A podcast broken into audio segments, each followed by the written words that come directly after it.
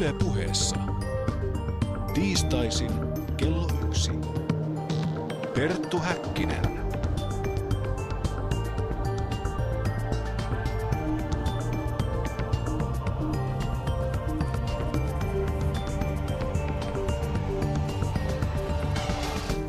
Oikein lämpimästi tervetuloa vuoden ensimmäisen päänavauksen pariin. Vaikka kuljemme vääjäämättä kohti kesää ja päivä pitenee, me täällä Perttu Häkkisen ohjelmassa liikumme sanalla sanoen synkissä merkeissä.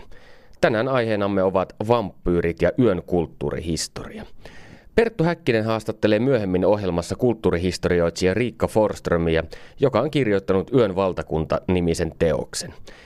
He keskustelevat muun muassa siitä, kuinka yöstä riisuttiin sen maaginen ja kauhistuttava luonne, sekä pohtivat sitä, miten yö, synti ja seksuaalisuus aikoinaan liitettiin toisiinsa. Minä, toimittaja Panu Hietaneva, olen tänään poikkeuksellisesti ensimmäisenä äänessä ja matkustin Turkuun tapaamaan folkloristiikan tutkija Tuomas Hovia, joka on vertajanoovien vampyyrien asiantuntija. Hän on kirjoittanut muun muassa pari vuotta sitten ilmestyneen Vlad Seivästäjä ja Kreivi Dracula-nimisen teoksen.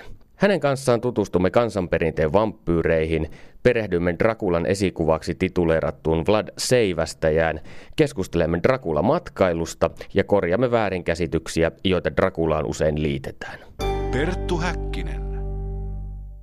Aluksi meidän on syytä määritellä se, mikä oikein on vampyyri.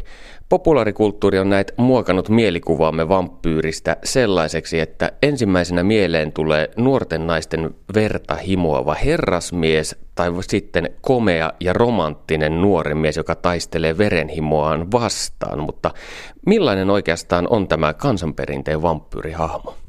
Joo, eli kansanperinteen vampyyrihahmo on sanotaanko täysin erilainen kuin tämä fiktion, fiktiosta tuttu hahmo. Eli voisi sanoa, että periaatteessa kansan perinteen vampyyri on tämmöinen elävä ruumis tai sieluton keho, joka nousee hautapaikasta ja juo elävien verta, tai kuolleen ihmisen henki, joka palaa kuoltuaan vainoamaan eläviä.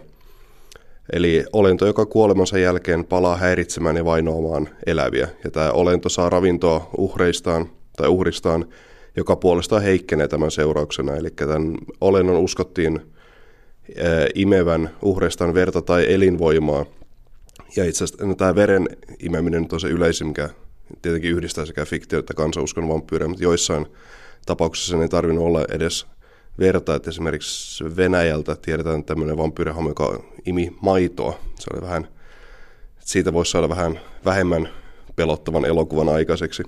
Eli tosiaan se on hyvin erilainen kuin fiktiossa.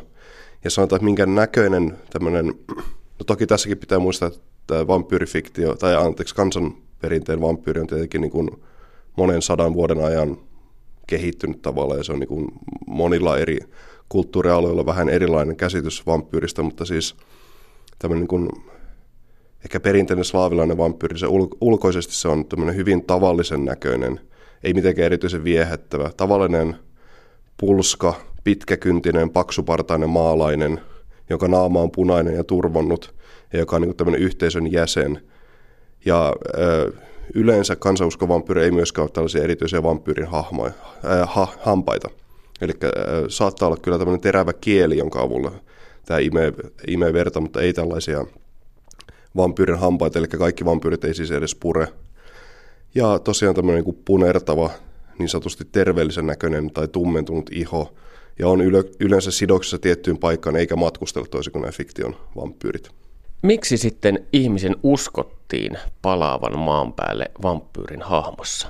Tässä on varmaan taustalla tota, se, että ihmisten piti saada joku selitys sille, mitä, mitä ruumissa tapahtuu ihmisen kuoleman jälkeen. Eli joskus kun jotkut, jotain ihmistä epäiltiin vampyyriksi ja tämä hauta avattiin, niin saatiin nähdä, että tämä ruumi saattoi niin kuin vaikuttaa hyvin eläväiseltä. Eli se saattoi olla jopa verta suussa – tai verta tuossa huulilla. saattoi olla hyvin niin kuin, se ei ollut kalpea iho, vaan se oli, saattoi olla tämmöinen punertava. Joskus näytti jopa siltä, että kynnet tai hiukset olisi kasvanut.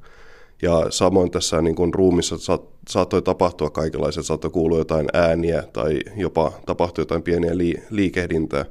Ja nämä kaikki johtuu siitä, kun, mitä niin kuin ihmisen sisällä tapahtuu kuoleman jälkeen. Eli erilaiset kaasut lähtee liikkeelle, kun sisuskalut mätänee niin edelleen, mikä aiheuttaa esimerkiksi se, että verta saattaa tulla ulos aukoista, mitkä, mitä ihmisessä on, niin yleensä nyt suu on tämmöinen aika ilmiselvä sellainen.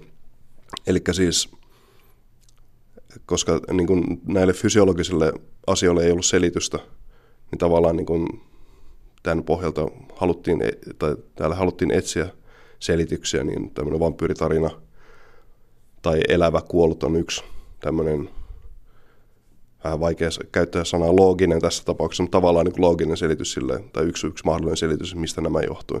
Eli kun muinaisten aikojen ihmiset eivät ymmärtäneet, mitä ruumille tapahtuu kuoleman jälkeen, niin he keksivät selityksen ja selitys oli se, että ihminen muuttuu vampyyriksi.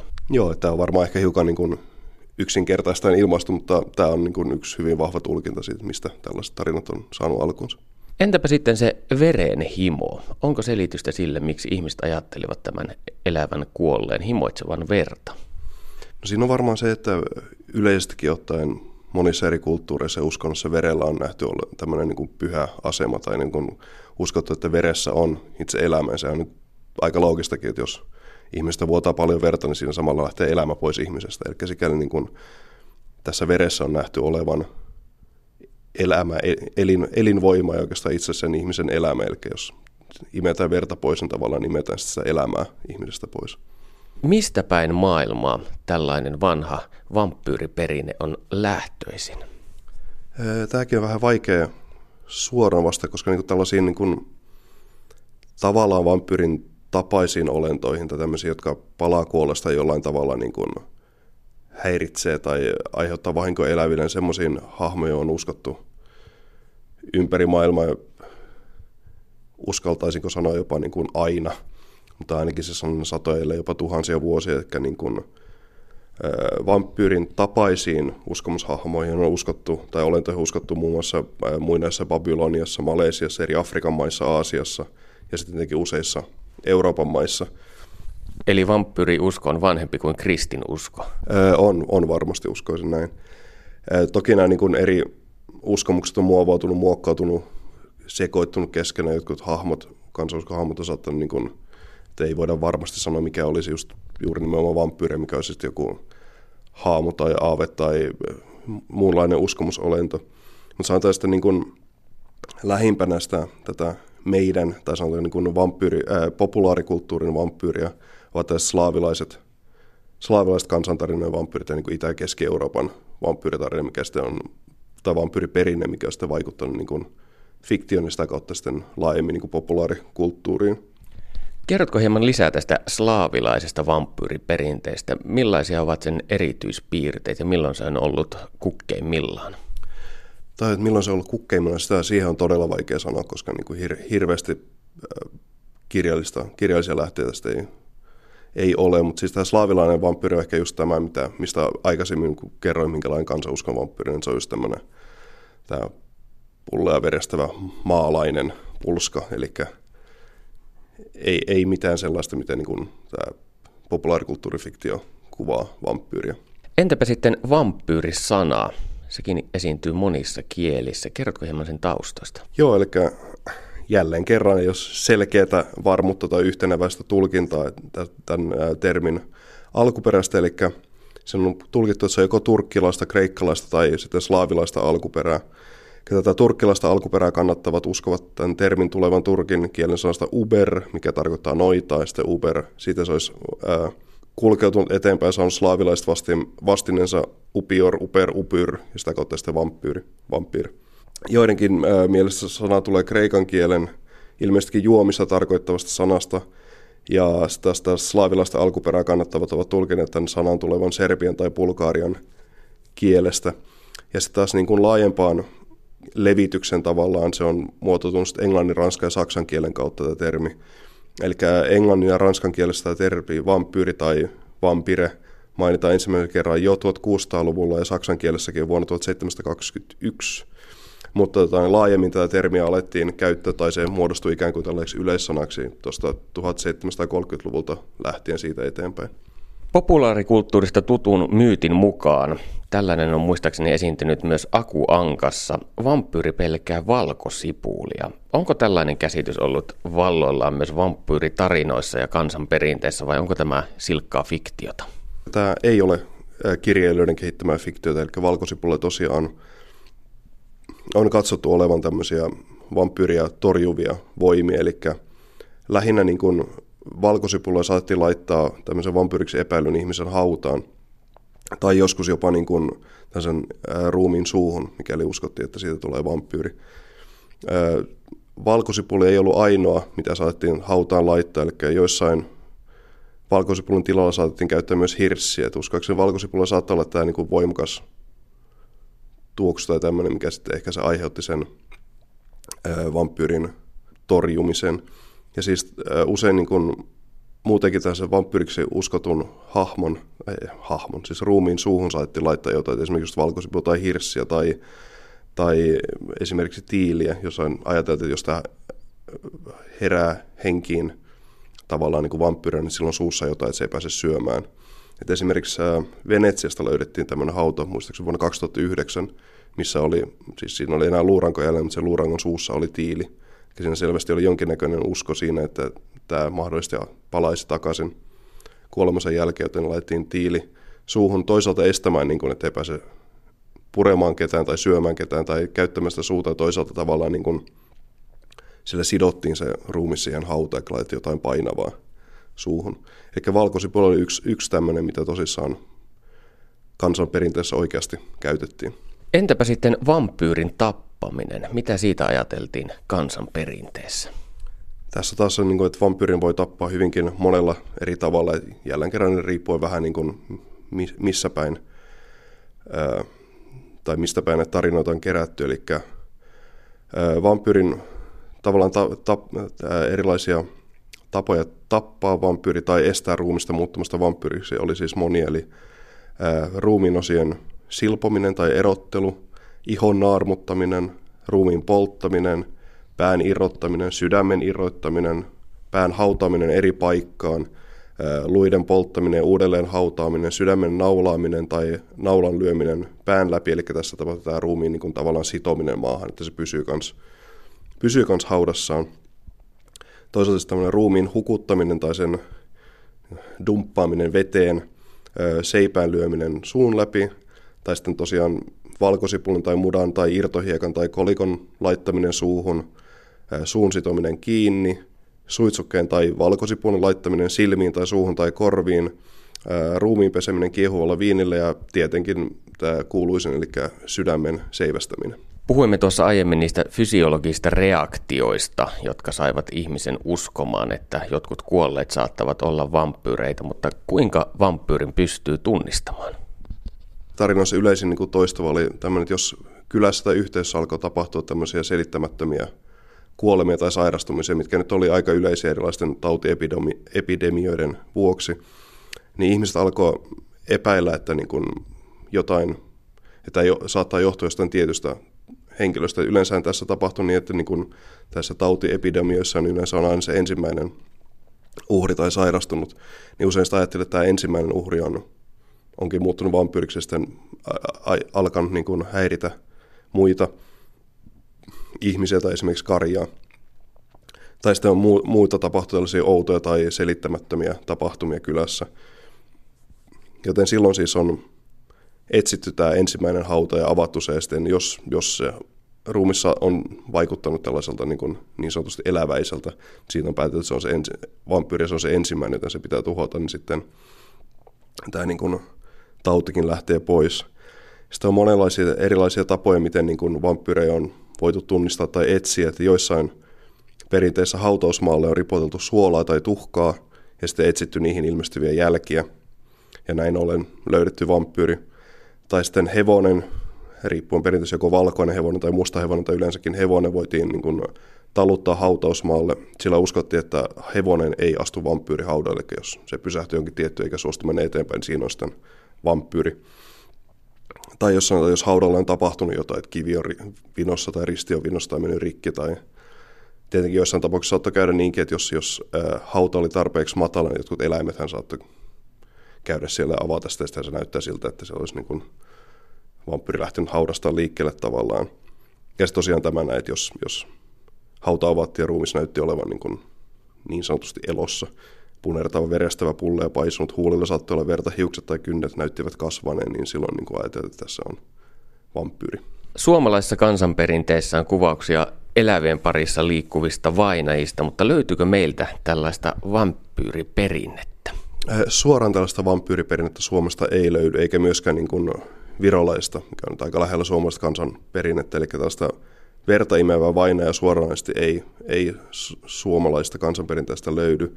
Eikä lähim, lähimpänä tavallaan tällaista vampyyriperinnettä Suomessa on saamelaiskulttuurissa tunnetut uskomusolennot äpärä ja staalo. Eli saamelaisperinteessä tällä äpärällä tarkoitetaan sellaista yliluonnollista olentoa, joka on salassa synnytetty tai tapettu tai heitteille jätetty lapsivainaja. Ja joissain tarinoissa tämän äpärän sanotaan hyökkäävän äh, ihmisten kimppuun, ja joissain tarinoissa vihjataan myös, myös veren imemiseen tavallaan.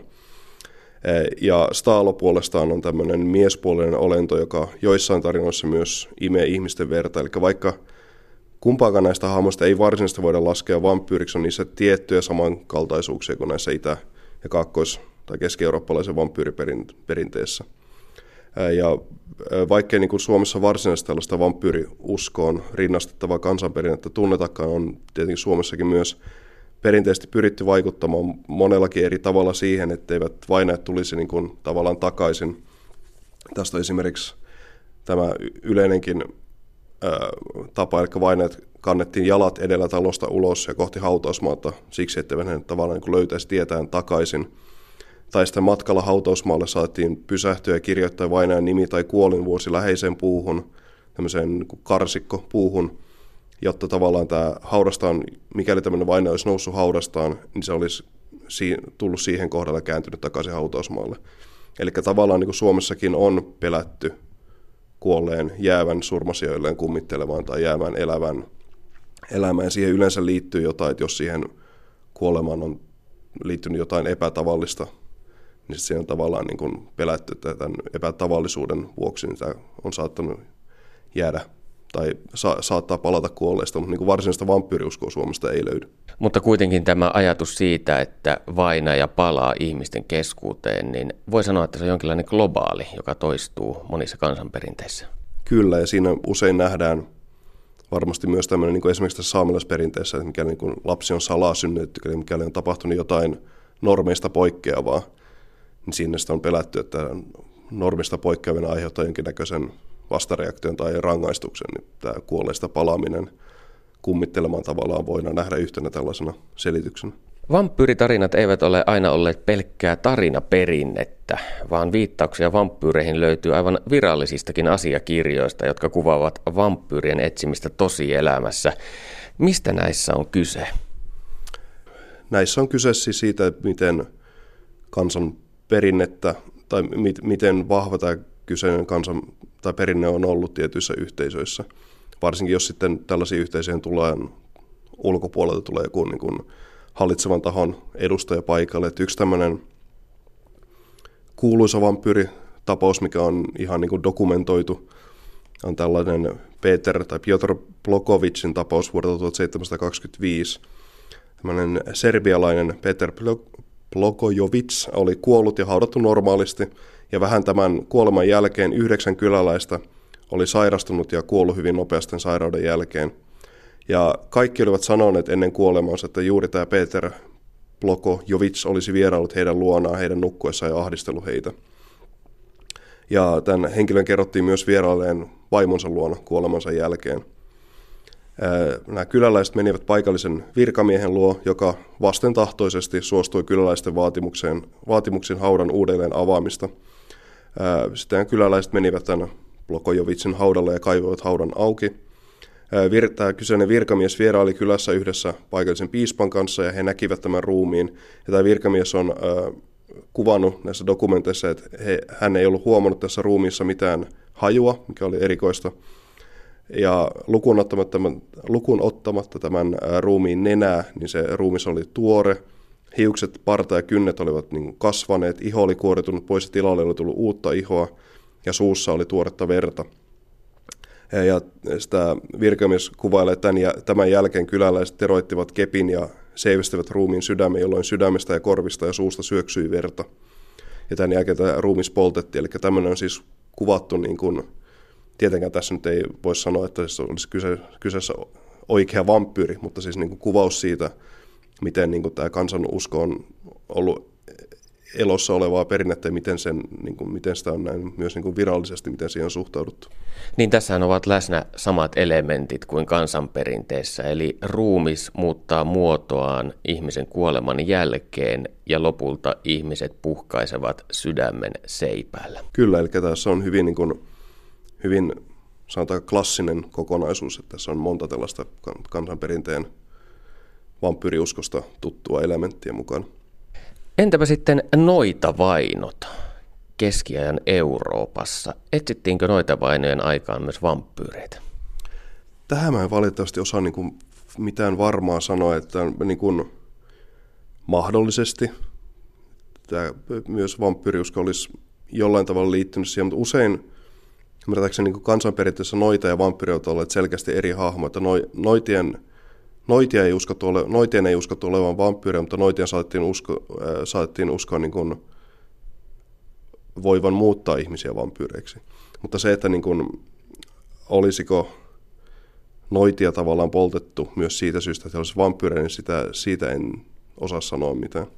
Helsingin Sanomat julkaisi lokakuussa uutisen, jonka mukaan väkijoukot ovat tappaneet tänä vuonna Malavissa useita vampyyreiksi uskomiaan ihmisiä. Samaisen uutisen mukaan YK on myös vetänyt pois työntekijöitään Malavin ja Mosambikin alueelta samasta syystä, koska he pelkäsivät siis vampyyrijahtia. Mitä vampyyreille kuuluu tänä päivänä? Onko kansanperinne vielä olemassa? Kyllähän niin kuin kansan, perinnekansan usko on eri puolilla maailmaa edelleen voimissaan ainakin osittain. Et esimerkiksi vuonna 2004 Romaniassa uutisoinnin tämmöisessä pienessä Marotinu de Sus-nimisessä kylässä, että siellä avattiin yksi hauta, koska sen haudan omistajan epäiltiin olevan elävä kuollut tai vampyyri. Ja tämä, nyt en muista tarkalleen, mitä se, se hauta avattiin, ja mä muistan, että taidettiinko sille ruumille myös tehdä jotain. Muistaakseni se, olisiko se myös niin kuin nämä luut poltettu ja ruumis poltettu uudestaan, mutta tämäkin tapahtui siis 2004. Eli voisi sanoa, että onko tämä usko tosiaan kokonaan hävinnyt esimerkiksi Euroopan alueelta, niin on epäselvä, että kyllä siinä on niin ainakin osittain vielä Euroopankin alueella jossain päin uskotaan. Päästäkäämme tässä vaiheessa ääneen itse Perttu Häkkinen, joka seikkailee seuraavaksi yön kulttuurihistoriassa. Perttu Häkkinen.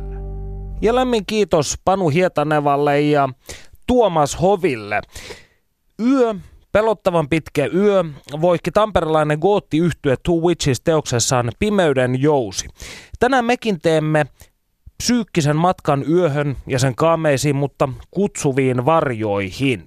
Oppanamme toimii kulttuurihistorioitsija ja yön valtakuntateoksen kirjoittaja Riikka Forström. Lämpimästi tervetuloa lähetykseen. Kiitos.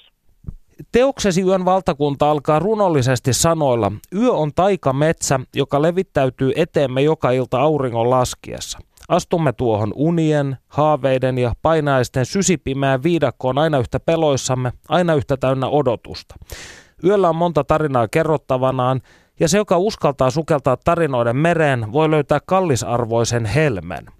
Millaisen helmen olet itse sukelluksillasi löytänyt? Olen pyrkinyt teoksessani sukeltamaan aina yön tummimpiin pohjavesiin saakka ja löytänyt aika montakin mustaa, mutta valoa hohtavaa helmeä. Tässä teoksessasi niin sinä käsittelet taidehistoriaa ja ö, uskontoa ja kulttuurihistoriaa ja tämän tyyppisiä, tai nivellä tämän tutkimuksesi näihin, mutta itse olet eniten kunnostautunut romantiikan ajan ja ajattelun tutkijana, niin millaisena yö näyttäytyy romantikoille? E, voisin tässä ensin selvitellä hiukan tätä tutkimuksellista taustaa, että tuota, mm-hmm. ennen kuin siirryn tähän romanti- romantikkoihin, jotka todellakin niin kuin kiinnostavat minua niin kuin ehkä niin kuin eniten tässä, yö, miten, miten yötä on lähestytty lähestytty kirjallisuudessa, kuvataiteessa ja musiikissa.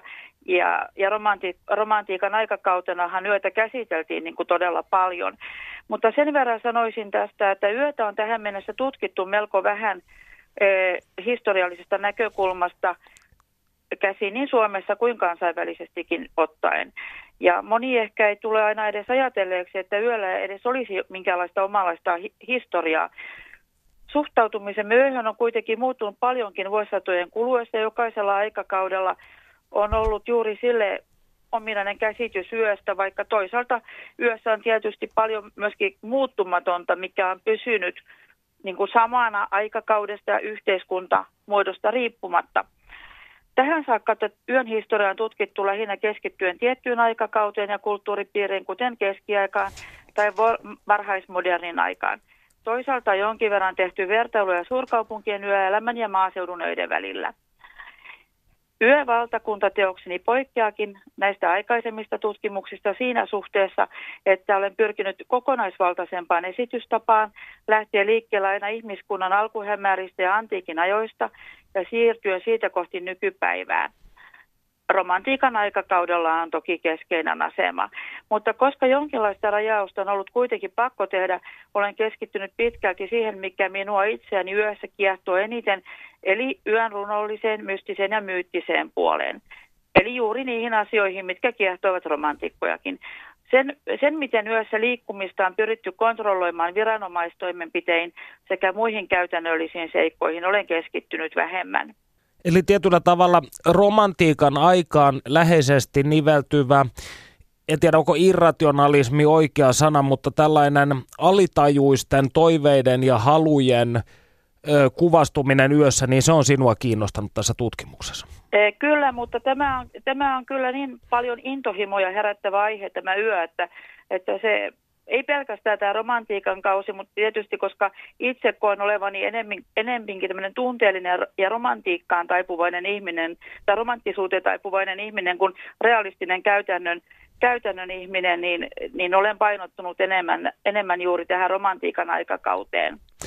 No miten maskuliinisen yhdistäminen aurinkoon, järkeen ja päivään ja feminiinisen kuuhun, tunteisiin ja yöhön oikeastaan alun perin tapahtui ihmiskunnan historiassa? No, tämä on ilmeisesti erittäin vanhaa perua, tämä jaottelu. Et tuota, yön, yön vertauskuvanahan on usein käytetty naishahmoja. Et jo, jo muinaisten kreikkalaisten jumaltarustossa esiintyy tämmöinen pelottava yön jumalatar Nyx, joka oleskelee päiväsaikaan luolasta, mutta ylittää hämärän laskeutuessa taivaankannen mustien ratsujen vetämissä vaunuissa. Nyks herätti kauhua, sillä hänen uskottiin synnyttävän kaikkea, mikä liittyi pimeyteen ja kuolemaan – pahoja ajatuksia, epäonnea, tuhoa, vanhuutta ja viimein kuoleman. Mutta toisaalta yksi oli myös rakkauden, unien ja nautintojen jumalatar. Kreikkalaisen jumalatarustoon liittyy myös kuun jumalatar Hekate, jo, josta tuli keskiajalla noitien, kuning, noitien kuningatar. Hekate hallitsi maanalaista pimeyden valtakuntaa ja hänen hiuksissaan kär, kiemurtelivat käärmeet. Hekate voitiin nähdä yön pimeydessä hautausmailla tai paikoissa, joissa oli tapahtunut murhia ja veritekoja mustien koirien tai susien ympäröimänä. Hekateen, ennusta, Hekateen näkeminen ennusti yleensä onnettomuuksia ja kuolemaa. Yön mustiin enkeleihin lukeutui edelleen Aatamin ensimmäinen vaimo Lili, jota ei ollut luotu Aatamin kylkiluusta, vaan joka oli miehen tasaveroinen kumppani – Lilit oli hyvin kaunis ja viettelevä mustine hiuksinen ja valkoisena hohtavine ihoineen. Ja tällä oli tapana paitsi tappaa pikkulapsia ja mässäillä vastasyntyneiden verellä myös pujahtaa öisin nukkumien, nukkuvien miesten vuoteisiin. Teoksessasi toteat, että yötä on myös pidetty päivään verrattuna jotenkin vajaana. Mistä tämä kumpuaa? Tarkoitan tällä lähinnä sitä, että päivän valoja ja kirkkautta on aina pidetty yön pimeyttä parempana ja toivottavampana. Valon ja pimeyden ikiaikaisessa taistelussa yö ja pimeys ovat synnyttäneet pääasiassa kielteisiä mielikuvia, mikä näkyy juuri näissä yön, yön kuningattariin tai yön jumalattarinkin liitetyissä mm. Eh, käsityksissä, jotka ovat, ovat ylipäätänsä kielteisiä korostaa niin yön kuin naiseuden pahu, naisen pahuutta ja viekkautta. Yö on kautta aikojen edustanut toiseutta ja marginaalisuutta suhteessa päivään, ehkä juuri sen vuoksi, että se on koettu jollain tavalla arvaamattomaksi ja hallitsemattomaksi. Ihan samalla tavalla kuin kuu on nähty alisteisena auringolle ja nainen on nähty miestä alempiarvoisempana ja vähäpätöisempänä. Tavallista on ollut ajatella sillä tavalla, että yössä on kyse lähinnä valon puuttumisesta. Esimerkiksi kirkkoisä Pyhä Augustinus päätteli aikanaan, että pimeys on valon poissaoloa, poissaoloa samalla tavalla kuin hiljaisuus on äänen poissaoloa. Eli privaatiota. No, mitä merkityksiä arkainen ihminen liitti yöhön? Silloinhan yö oli hyvin erilainen ilmiö kuin se näinä moderneina keinovalon aikoina on. Kyllä, näin on, että ennen, modernia ennen modernin valaistuksen keksimistä yöt olivat niin pimeitä, että sellaista pimeyttä nykyihmisen, joka on tottunut kaikkialta tulivaan kirkkaaseen valaistukseen mihin vuorokauden aikaan tahansa, on, vaikea edes kuvitella. Koska yöt olivat säkkipimeät ja pimeys tuli varhain, pimeys nosti pintaan monenlaisia, monenlaisia ihmismielen demoneita ja kauhukuvia – ja pimeät työt kansoitettiinkin kaikenlaisilla mielikuvituksellisilla hirviöillä ja oudoilla olennoilla, kuten demoneilla, kummituksilla, noidilla, vampyyreillä ja ihmissusilla. Yön ja kuoleman välillä nähtiin selkeä yhteys ja pimeys oli yhtä kuin kuolema. Yö, yö, yöaika koettiin eräänlaisena helvetin esikartanona ja helvettiä kutsuttiinkin ikuiseksi yöksi. Usko siihen, että syntisiä odottaisi kuoleman jälkeen pimeä ja kylmä ikiyö, eli helvetti, niin se sai arkaisissa ja esitteollisissa kulttuureissa eläneet ihmiset liittämään myös maanpäälliseen yöhön taikauskoisia ja synkkiä mielikuvia. 1500-luvulla elänyt englantilainen kirjailija Thomas Nash tekikin sen johtopäätöksen, että Jumala oli luonut työn siitä yksinkertaisesta syystä, että hän halusi varoittaa ihmisiä helvetin olemassaolosta. On myös kuvaavaa, että esimerkiksi iltarukouksissa yötä voitiin kutsua saatanan valtakunnan ajaksi. No teollistuneissa länsimaissa on viimeiset parisataa vuotta eletty väitetysti tällaista rationaalis-sekulaaria elämää, niin milloin tämä yön maaginen ja jopa kauhistuttava luonne alkoi väistyä vai onko se väistynyt edelleenkään? Kyllä suureksi osaksi tämä yön, yön kauhu, kauhukuvat ovat mielestäni väistyneet. Ja näyttäisi siltä, että tämä yön niin kutsuttu demonisointi oli huipussaan joskus, joskus keskellä lopulla. Eli, eli jolloin tämä demonisointi tarkoitti sitä, että yö nähtiin niin kuin läpikotaisin pahuuden voimien läpitunkemana. Ja tällöin tähän vaikutti suuri osaltaan esimerkiksi Eurooppa 1300-luvun puolivälissä ravistellut vaarallinen kulkutauti musta surma. Mutta toisaalta kolikolla on kyllä aina ollut myöskin kääntöpuoli. Mm. Eli että yön kauhua herättävistä puolista huolimatta näyttäisi siltä, että myös keskiajalla ja renessanssiaikana eläneet ihmiset osasivat nauttia myös yön runollisuudesta ja rauhasta. Tähän vaikutti osaltaan se, että vähitellen alettiin vapautua ahdistavasta tuli, tulikiven katkuisen helvetin visiosta. Ja tämä, tämä heijastui myöskin maanpäälliseen yöhön liitettyihin mielikuviin, jotka alkoivat muuttua positiivisemmin, positiivisemmin, positiivisemmiksi. Mm. Voitaisinkin sanoa, että viimeistään 1500-luvun lopulla yö löydettiin uudella tavalla ja sen ainutlaatuinen pyhyys ja juhlavuus alettiin tiedostaa. Tämän uuden filosofian mukaan yö ei ollut enää alisteinen päivälle, vaan vähintään yhtä arvokas. Tämä yön vapauttaminen tavallaan demonisoinnin kahleista heijastui myöskin siihen, että että noita, roviot, noita rovioita alettiin samoihin aikoihin pikkuhiljaa sammutella.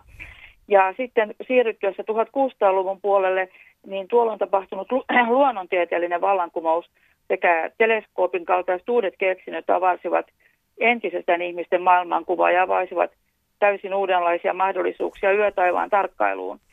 Ja kun sitten vieläkin suurempi harppaus edistyksen askel otettiin 1700-luvulla, jolloin valistusfilosof- valistusfilosofit ottivat tehtäväkseen yöhön liitettyjen taikauskoisten ja maagisten sekä kauhua herättävien mielikuvien poistamisen. He halusivat valistaa ihmisiä järkiperäisen, järjen avulla ja järkiperäisen päättelyn avulla ja osoittaa, että noidataaveet ja muut fantastiset oliot olivat pelkkää ylivilkka, ylivilkkaan mielikuvituksen tuotetta. No aurinko kuningashan pani toimeen julkisen katuvalaistuksen järjestämisen Pariisissa vuonna 1667 ja tuota pikaa muutkin eurooppalaiset metropolit seurasivat perässä. Niin miten tämä niin kutsuttu yön kolonisaatio vaikutti ihmisten elämään? E, tämä modernin valaistuksen keksi, keksiminen on vaikuttanut kyllä valtavasti siihen, miten ihme, ihmiset suhtautuvat yöhön sekä millaisia mahdollisuuksia yö, yöelämää voi tarjota. Ja kuten sanottu, jotta, kuten sanottu, niin valo on aina pidetty pimeyttä parempana. Mm. Ja, ja, ja tuota, ihmiset ovat kautta aikoin yrittäneet keksiä eri, erilaisia keinoja taistella yön läpitunkematonta pimeyttä vastaan. Ja aurinkokuninkaan aikanahan valo oli pitkälti luksusta ja kerskakulutuksen symboli. 1600-luvulla eh, esimerkiksi Versain, Versain, linnaa saatiin ja puutarhaa valaista kymmenin, yli kahdella kymmenelläkin tuhalla vahakynttilällä, mikä oli valtavan kallista ja sanotaan, että kerran sytytettyä kynttilää ei koskaan sammutettu. Valo edusti valtaa. Mutta vähitellen valonkin, valon kuluttaminen demokratisoitui ja tosiaankin, kuten sanoin, 1600-luvulta lähtien eurooppalaisia kaupunkia alettiin valaista yöaikaan julkisella katuvalaistuksella, joka aikaisen, aikaansaantiin ensin öljylampuilla sekä kynttilöin sytytetyin lyhdyin. 1800-luvun alusta lähtien kaasuvalo alkoi puolestaan korvata öljylamput niin Lontoossa kuin muissakin suurimmissa kaupungeissa. Todellista mullistusta sitten merkitsi sähkövalaistuksen keksiminen 1800 loppupuolella.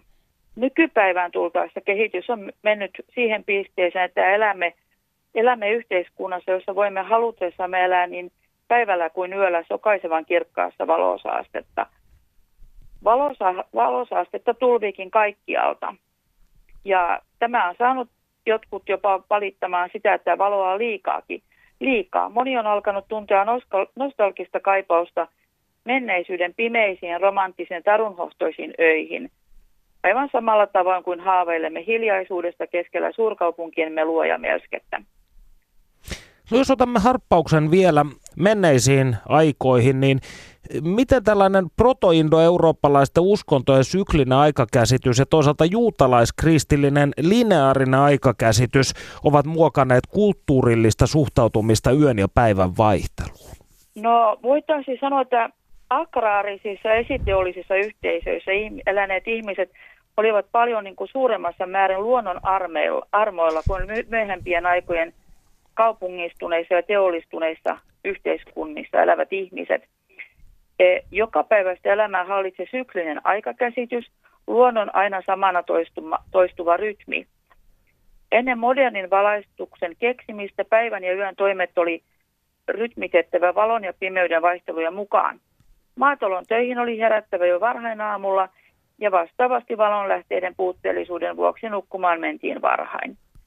Toisaalta tarpeen vaatiessa satoja voitiin korjata yöaikaankin ja pimeyden, voiti, pime, pimeyden turvissa voitiin harjoittaa myös erilaisia päivänvaloa sietämättömiä ja laittomia puuhia, kuten harrastaa salametsästystä ja kalastusta. Tieteellisen teknolo- tieteellis-teknologisen edistyksen myötä emme enää ole tietenkään samalla tavalla niin kuin luonnon syklisestä kiertokulusta riippuvaisia sen armoilla, mutta yössä on kuitenkin vielä jotain kesyttämätöntä ja hallitsematonta, joka ei voi koskaan mukautua lineaarisen aikakäsityksen rautaisiin lakeihin. Emme kykene mitenkään vaikuttamaan siihen, että aurinko nousee joka aamu ja laskee yön koittaessa.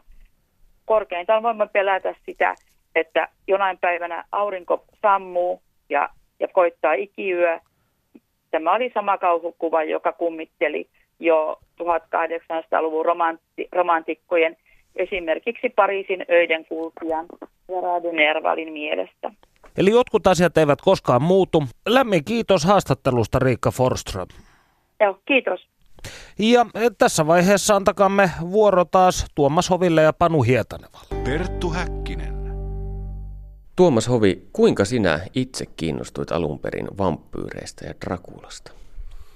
No, mulla on tämmöinen hyvin niin kuin pragmaattinen kiinnostuksen syntytarina, eli tota, ei ole mitään tällaista perinteistä, että on pienestä pitäen pitänyt vampyyrikirjallisuutta tai, tai el- elokuvista tai fiktiosta ylipäätänsä. Eli on, isäni oli matkalla, tai hänellä oli työmatka Romania, hän kysyi, haluaisinko mä lähteä hänen mukaansa. Totta kai ilmainen matka maahan, missä en ole koskaan ennen käynyt, niin toki lähdin mukaan. Tuossa vaiheessa mä en hirveästi itse tiennyt vielä Romaniasta niin sanottuja niin kuin yleisiä, yle, yleisten asioiden lisäksi juurikaan juurikaan paljon mitään. Ja samaan aikaan mulla oli, mä olin yliopistossa opiskelijana ja mulla, mun piti etsiä, tai mun piti etsiä joku tietty aihe yhtä tällaista harjoitustyötä varten. Ja sitten mä lueskelin luonnollisestikin ennen matkaa romaneista, ja mä törmäsin tähän Vlad Sevestajan hahmojen Rakula-turismiin. Ja se vaikutti mielenkiintoisesti, kun paikan päällä silläkin, sillä ensimmäisellä reissulla tutustui hiukan näihin kohteisiin tai yhteen tällaiseen Vlad Sevestajan kautta Rakulaan liittyvään kohteeseen – sitten innostuin siitä aiheesta, tein siitä tämän yhden harjoitustehtävän yliopistolla ja myöhemmin niin kun innostuin aiheesta lisää, tein siitä gradun ja myöhemmin sitten vielä väitöskirjasta yhden, yhden ö, populaarikirjankin aiheesta, eli se oli tavallaan niin kuin sattuma, eli jos isälläni ei olisi ollut työmatkaa Romania, jos hän ei olisi pyytänyt mua sinne mukaan, niin en varmaan istuisi tässä puhumassa kanssasi, tai en olisi osa tätä ohjelmaa. Tänä päivänä vampyyrit ovat tuttuja nimenomaan kirjoista ja elokuvista, mutta milloin fiktion tekijät alkoivat ammentaa inspiraatioita vampyyreistä ja kirjoittaa niiden ympärille tarinoita? Ja tämä tapahtui tuossa 1700-luvulta eteenpäin, eli vampyyrit tavallaan tulivat laajaan, niin sanotusti laajaan tietoon Keski- ja Länsi-Euroopassa 1700-luvulla – tämmöisen Passarovitsin rauhansopimuksen jälkimainingissa. Tämä rauhansopimus solmittiin vuonna 1718. Ja tuolloin niin osia Valakiasta, eli nykyisen Romanian osista, ja Serbiasta siirtyi Ottomaanian valtakunnasta Itävallan haltuun. Ja tuolloin monet alueella oleilevat Itävallan armeijan sotilaat tai upseerit ja virkamiehet raportoivat näistä paikallisista tavoista – jotka oli aika voimassa olevia silloin, eli kaivaa hautoja auki ja tuhota tai tappaa rumit uudestaan. Ja sitten nämä raportit tavallaan niin kuin levisivät ympäri Eurooppaa ja sikäli vaikuttivat runoilijoihin ja, ja kirjailijoihin. Ja 1700-luvulta lähtien nämä oli niin kuin, alkoi olla osana tällaista niin koottilaista kirjallisuutta tai kotiikkaa, eli kauhuromantiikkaa. Ja tässä genressä ensin Saksassa ja sitten hyvinkin menestyksekkäästi Iso-Britanniassa – ensimmäisenä tällaisena vampyyrin runona mainitaan usein saksalainen Heinrich August Ossenfelderin Der Vampyr vuodelta 1748. Ja myös Goethen runoissa esiintyy vampyyri. Siitä vähitellen siirtyi Iso-Britanniaan ja yhtenä tällaista niin kuin merkittävistä varhaisesta vampyyrikirjallisuuden esimerkistä on John William Polydorin The Vampire vuodelta 1819. Tästä on vuodelta 2005 on tehty myös suomennoston Fars-kustannuksen julkaisemana. Ja tässä vampyyrinä oli nimenomaan aatelinen, mistä se tulikin pitkäksi aikaa tämmöinen vampyyrin eräänlainen niin kuin perusmuoto ikään kuin. Pitkäksi aikaa tämä tietenkin kulminoitui sitten myöhemmin Rakulassa varsinkin. Ihmiskunnan historian tunnetuin vampyyritarina lienee brittiläisen Bram Stokerin Dracula, jonka esikuvaksi kerrotaan usein 1400-luvulla elänyt Vlad Seivästä. Ja kuka tämä mies oikein oli? Vlad Seivästä oli tämmöinen valakialainen ruhtinas, voivodi, joka hallitsi Valakiaa yhteensä kolmeen eri otteeseen 1400-luvulla, tosi yhteensä vain noin kuusi ja puoli vuotta. Valakia on suurin piirtein nykyisen Romanian eteläosa silloin oli tämmöinen e- enemmän tai vähemmän itsenäinen ruhtinaskunta. Ja Vladista on säilynyt melko paljon tietoa, että huomioon, että hän oli kuitenkin tällaisen pienen ruhtinaskunnan hallitsija, eikä edes ollut kovin pitkäaikainen sellainen. Eikä hänestä on säilynyt paljon tietoa erilaisissa kirjeissä, dokumenteissa, myös tarinoissa ja jopa Paavi Pius toisen muistelmissa mainitaan Vlad Seivestä ja tosin nimellä John Dracula jostain syystä. Vlad oli tämmöinen, voisi sanoa kohtalaisen julma hallitsija, tosin täytyy muistaa niin kuin aikakausi, eli aikakauteen nähden ei välttämättä niin erityisen julma, mutta tietenkin nykystandardien mukaan hyvinkin julma. Mutta toisaalta tämmöinen oman kansansa ja maansa puolustaja. ja pelätty vastustaja sota tantereella. Mutta sitten niin kuin hänestä, hänestä tosiaan on olemassa paljon tällaisia kansantarinoita ja näiden tarinoiden valossa hänestä tulee varsin niin kuin ristiriitainen kuva tai näiden tarinoiden muokkaamana hänestä tulee varsin ristiriitainen kuva. Kerrotko hieman esimerkkejä tästä ristiriitaisesta kuvasta? Joo, eli nämä Vlad Seivesteistä kertovat tarinat voidaan jakaa ehkä hiukan karkeasti kolmeen osaan, eli romanialaisiin, saksalaisiin ja venäläisiin tarinoihin. Ja tosiaan ka- kaikki suhtautuu, tavallaan ne tarinat suhtautuu Vladin hiukan eri tavoin, jos näin voisi sanoa. Lyhyesti sanottuna saksalaisten tarinoiden Vlad on tämmöinen julma, sadistinen tyrannia mielipuoli.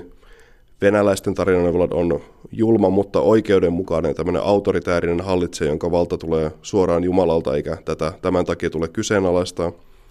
Ja romanialaisten tarinoiden Vlad on puolestaan tämmöinen maataan puolustava sankari, joka on ehkä julma, mutta hänen rankaisemansa ihmiset ansaitsevat nämä rangaistuksensa. Blood Savestian sanotaan tosiaan olevan Bram Stokerin Drakulan esikuva, mutta sinun näkemyksesi mukaan näin ei ole. Miksi?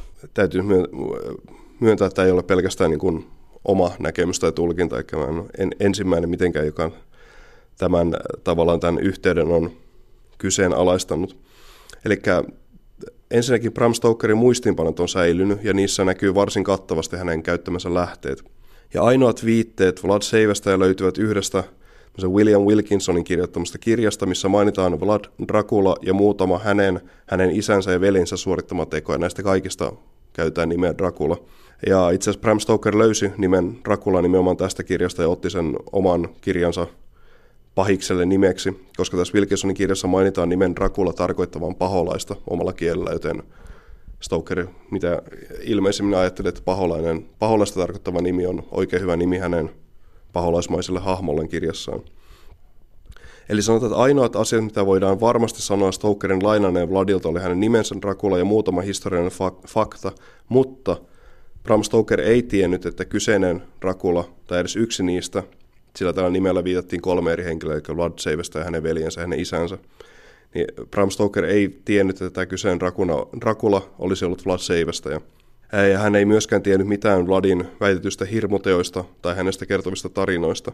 Eli me tiedetään näistä muistiinpanoista, mitä lähteitä Bram Stoker on käyttänyt, ja niistä voidaan huomata, että Bram Stoker käytti näitä lähteitään hyvin tarkasti, ja niiden vaikutus näkyy siinä kirjassa, eli siellä on, jos se nyt suoraan niin kuin lainauksia otettu, mutta niin kuin kohtia kuitenkin näistä lähdekirjallisuudesta, mitkä on siirtynyt, siirtynyt selvästi siihen Dracula-kirjaan. Eli siinä on niin kuin yksi syy, eli hänen, hänen muistiinpanosta ei löydy mitään. Ja sitten toinen syy on se, että, että niin kun, jos ajatellaan kirjailijaa, joka olisi tiennyt tällaisesta materi- tällaisen materiaan olemassaolosta, niin totta kai se olisi käyttänyt sitä siinä kirjassa. Eli silloin Dracula-kirjassa näkyisi nämä tarinat jolla, edes jollain tavalla. Eli se olisi niin kuin, ne on niin mehukkaita tarinoita, että se olisi mahdotonta, että Stoker olisi käyttänyt niitä, jos olisi niistä tiennyt. Eli toisaalta Stokerin muistiinpanosta ei löydy Vladista mitään, ja toisaalta Vlad ei myöskään näy tässä kirjassa mitenkään. Eli Vlad Seivästä ei ollut Kreivin Rakulan esikuva.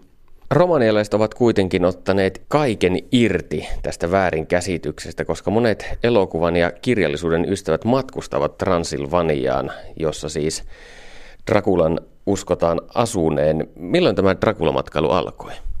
Se alkoi tuossa niin pikkuhiljaa 1970-luvulla. Tosin yksittäisiä yrityksiä oli jo 1960-luvulla, eikä tässä oli taustalla Romania oli sosialistinen valtio, mutta toisin kuin monet sosialistiset valtiot, niin äh, Romanian sanotaanko hallitsija Ceausescu halusi avata maataan niin kuin länsimaille. Lähinnä sen takia, että halusi niin kuin vähän ehkä muuttaa maan mainetta, mutta varsinkin halusi saada länsimaista valuuttaa maahan.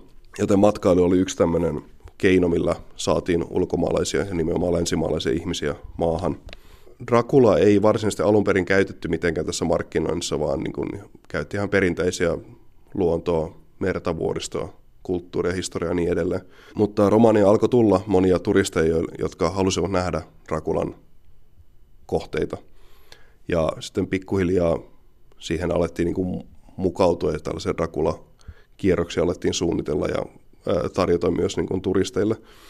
Mutta sitten 1980-luvulla sekä Dracula-turismi että matkailu ylipäätään Romanissa kärsi, koska Ceausescun hallinto tavallaan niin kiristi otteitaan maasta, eli Ceausescu halusi myydä, halusi maksaa kaiken ulkomaanvelkansa pois, ja onnistuikin siinä, mutta valitettavasti se johti siihen, että maan, sisä, maan sisällä ei mennyt kovinkaan hyviä, jostain se raha otettiin pois.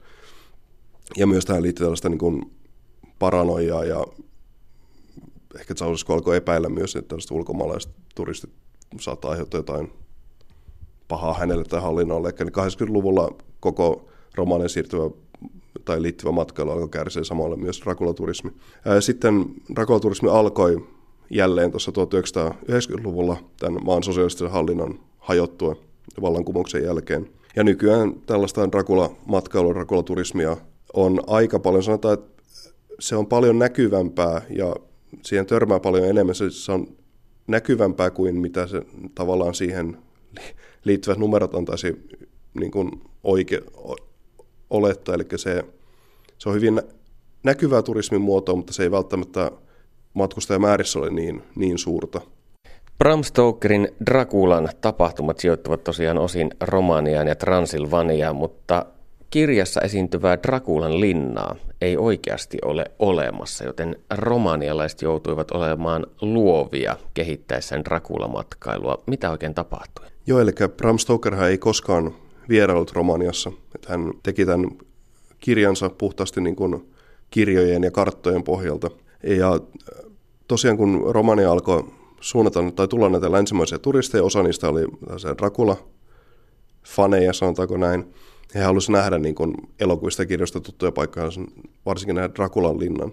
Ja nämä romanilaiset, jotka tämän, näitä turisteja alkoi ottaa vastaan, niin hiukan ihmettelevät tätä, koska Bram Stokerin Dracula ei ollut tunnettu Romaniassa. Että se on muistaakseni käännetty romaniksi ensimmäisen kerran 90-luvulla vasta.